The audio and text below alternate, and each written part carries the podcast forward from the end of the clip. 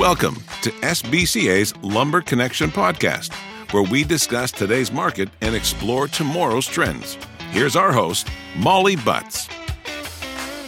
Hello, it's the week of April twelfth, twenty twenty-one. Thanks so much for tuning in. I'm a little extra excited to share this episode with you today because, along with our regular experts, Justin Binning and Ken Timmons, both from American International Forest Products, we're joined by special guest and A I F P President John Vranizan. John was a trader for American International Forest Products from nineteen ninety until two thousand eleven, when he was promoted to president and has since led A I F P to becoming one of North America's largest wholesale building material companies. Hello, John, Justin, and Ken. It's so great to have you join me today, and welcome to Lumber Connection. Thanks, Molly. Excited to be here.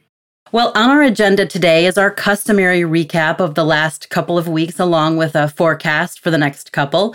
And then we'll focus on a quarterly review from John's perspective. So for our regular updates, Justin, let's start with you. Can you give me a highlight reel on sort of current market status and availability, along with what seems to be becoming the thorn in everyone's side, transportation?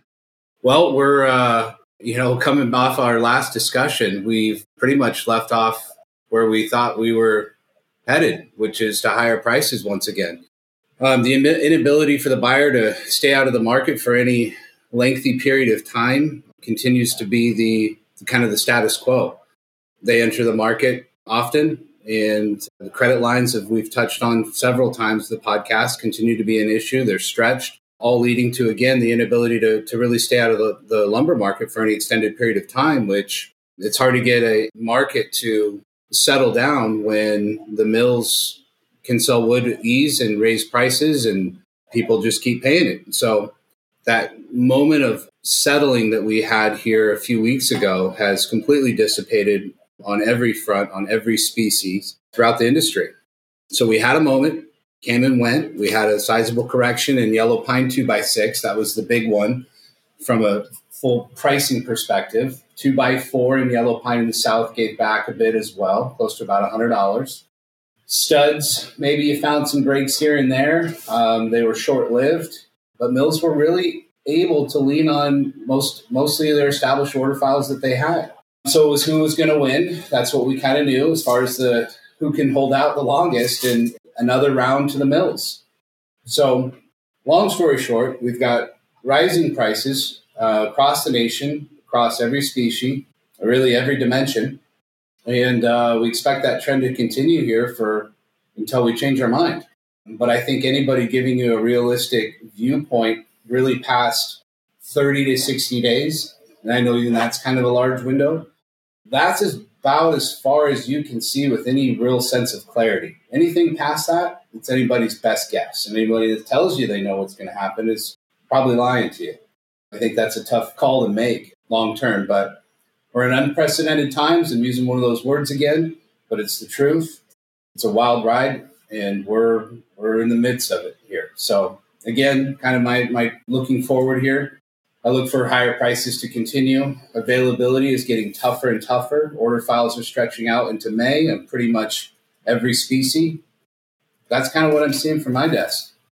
Not exactly the outlook we've had for the last little bit, but uh, certainly what I'm seeing all across the board. That's right. Remember, that? So I was like, I was joking. It's like we went for uh, what, ten months talking about the same thing. Market's going up, market's going up. The first time we said market's going down, it's like, whoa.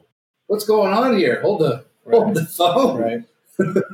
So now we're back to our status quo, which is uh, uh, back to where our comfort zone is, I guess, and, and talking about prices are going up.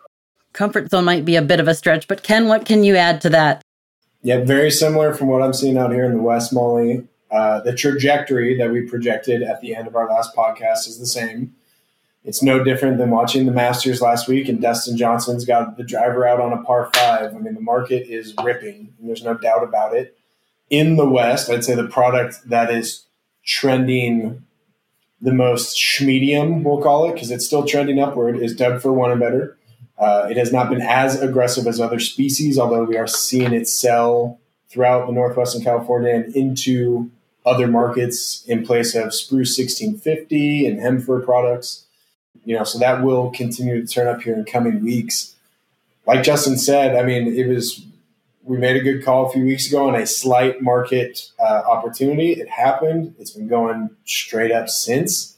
I think, you know, thirty, sixty days is an accurate window that you can be realistic on things like Justin mentioned. I don't anticipate in both February, March, and April, all three months now, the first week we've had a forty-five minute market correction. I don't anticipate we get that in May. I don't think on May fourth or May fifth, we're all looking around like, hey, I wonder if it'll happen. I, I, we're just too busy. Everyone across the country is screaming for late trucks, trying to find replacement wood, posting on their LinkedIn page that they just had another banner month. You know, we're just rocking and we're underbuilt as a country. So I anticipate the demand continues to dominate the supply side of the supply demand of the equation. Yeah, speaking of the transportation issues, can one or both of you speak a little more to what's going on in that realm specifically? Well, Molly, I uh, don't mean to butt in, but the year over year as well as the quarterly review, and I, I think we have to have some perspective. It was exactly a year ago that the building products industry was in a state of flux with officially our economy shutting down, with everyone Uh, moving from the normal place of business into a remote workplace. We had nationally a number of jobs get paused or canceled. The value of our on-the-ground inventories, the value of our inventories that we bought to ship at a future date, everything associated with uh, our cost of goods in a two-week period of time lost fifty percent value, and over a four-week period of time lost over one hundred percent value because nobody knew. And the mindset of the, the businesses in the United States was to protect their, their cash flow and their balance sheet. Fast forward another month into the middle part of May, and we had a reversal not only in the cost of goods, but we had really a reversal of supply. We had a reversal of logistics, and the framework for what we're experiencing is credit difficulties today. So the logistics is, is such a hot topic today, but really it, it started several years ago when we had our, our recessionary period that, that really began in the mid two thousands from oh seven, from, oh, I'd say Q one of oh seven, all the way through two thousand twelve, with pricing and with volumes at a historically low level, it became very difficult for our transportation partners to maintain their fleets. That means upkeep of equipment, repairing new tires, continuing to recruit and hire new drivers. And so what they did is what any business does, and they had to get nimble. They had to address where their blind spots and weak spot weak spots were, and they made their businesses efficient. Fast forward to where we are today, when we have a demand-driven market. We've got the style of business from a retail experience to more of a online purchase experience, and that really puts a demand on just-in-time delivery from groceries to apparel, as as well as what we're involved in, the uh, building products industry. So we, we don't have an expanded fleet of carriers or an investment of carriers that can handle the demand that we're seeing today from all facets of our economy. So that has created what we're seeing as a sharp increase, both for long haul and short haul flatbed trucks, over-the-road vans, as well as rail transportation. So the, the mindset of, of the purchasing agent and the forecasting of our partners in, in production has had to be extended and view the market in cycles that go longer than they're typically used to. And inventory levels have had to go up to accommodate for those longer than average delivery times. So that's something that, that when you say, hey, what's trucking doing? Trucking has been a uh, source of frustration for years, not because they're trying to act in a way that is profiteering. They're acting in a way of managing their business by sort of a whack-a-mole, right? Something pops up, they throw their resources at it. They satisfy a level of their customer base, but there's two or three over on the other side that will be screaming at them with the same fervor and venom to get their product moved. Thank you for jumping in on that, John. I think that's some really good perspective. It's easy to sort of hone in on the one thing that feels like, like I said, is sort of the thorn in the side. But I think it's important and good that you've brought to our attention that it's not a new or recent issue. It's something that's been happening for kind of a long time. So thank you for that perspective. I think, you know, we can probably turn our attention a little bit more to what you'd like to provide for us in addition to that transportation and logistics update. So again, thank you for joining us, John. Yeah, you bet. I think the obvious thing when you talk about Q one of, of twenty twenty-one is, is the beat goes on, where we're experiencing a supply-demand imbalance, where the demand for building materials has exceeded what we see as, as the current supply. We've had to be aggressive in the way that we manage our customer base and make sure that we're not being irresponsible with the uh, timeframes that we quote product, that we have to do what we say and say what we do. Our supply partners right now are under tremendous pressure to continue to put product out to the market. But with the demand as high as it is, the solution to that has been to go further and further out in the weeks that they can ship product. And it doesn't seem right now the available inventories that are on the ground or are ready to ship in the United States are in a place where they can be counted on to fill excess or pop-up need. So the supply chain today is tough, tight, tense. And if I could think of another T word, I would say it, right? But I, I think we all understand that the business right now is in a steep growth curve, that the cost of goods is putting pressure on available working lines of credit. And at three times historical value today on April the fourteenth, we're managing and, and forecasting business differently than what we have in, in the past fifty years. And I, I think that if we find a level of supply to equalize the demand, it will ease a lot of the pressures today. But I don't know if that's coming anytime uh, soon in the second quarter of twenty twenty-one. What we see at American International is a continuation of the trend with periods of volatility. And we believe that, that the industry itself, especially with someone like the S B C A and the B C M C, that's a committed part of the industry that, that provides a solution by the component manufacturing process, the relevance of your space in our industry will grow and grow while labor and uh, logistics are an ongoing issue.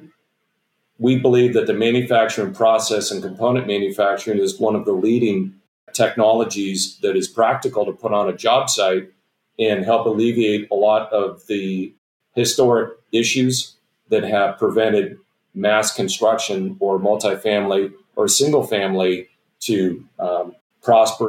So what I've been hearing, Justin, you and Ken both say for the last couple of weeks is that we're in unprecedented times. But what I'm really hearing you guys say sort of over the long haul is that unfortunately we're in a little bit of a new lumber market norm for at least the next little bit. And John, even based on what you're saying today, it sounds like we certainly appreciate and agree with you that S B C A and, and our members are a, a huge part of what the, the future and current and all of the things about framing are. Lumber is still going to be difficult to come by, and or we're not going to be seeing any additional market corrections in the near term. Well, I, w- I would say that it, it might be uh, somewhat irresponsible to say that we're not going to see corrections. We're This is a commodity business, and there are micro climates in every major trend. So volatility is going to be the norm as, as we work through the year twenty twenty-one, both on the downside and the upside. Well, I appreciate all of that perspective. And I just wonder if any of you, uh, John or Ken or Justin, have anything you'd like to say as some final words for what the next, let's say, two weeks to month look like from uh, what should our component manufacturers think about doing with regard to their purchasing? Maybe we replay our advice uh, for every every other podcast other than maybe the last two. Stay in front of it. You know, if you don't have any lumber, you better buy some. I would say that. If you've got business on the books, you know, here, here's what we know moving forward, right, over the next thirty days. We know that that mills hold order, order file. I think when you look at our sector in the industry, we're going to be in there fighting every day, trying to buy the best values we can for our customers. So again, I think it ultimately goes back to lean on your trusted suppliers and partners that you have throughout the industry, heed their advice, be active in the trade. But right now, what we know is we've got rising prices, very tough availability on products. Um, sourcing is an issue. Transportation is an issue. So you line all those things up. And if you've got business that started or you've got minimal uh, amount of wood out on the yard, it's probably a good idea to get some stuff uh, on the books with your trusted supplier. I feel like the next two weeks is somewhat uh, baked in with the activity that we've seen from the, the end of March to the mid period of April. My suggestion is, is that the members of the S B C A and P C M C get as close to the customer as possible.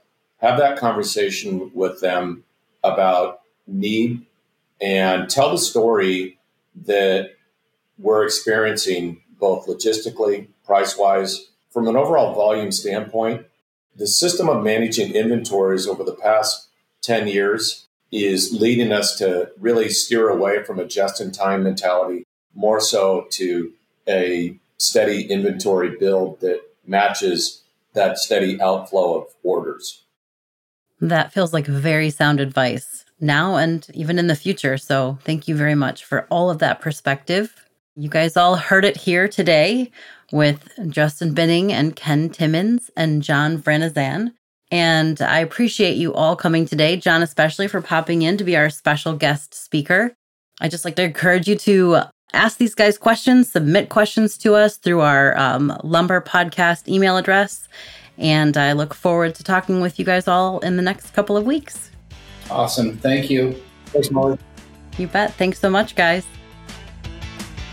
This has been a Lumber Connection podcast by S B C A. If you have a question you'd like a guest to answer on a future podcast, send it to podcast at s b c a components dot com.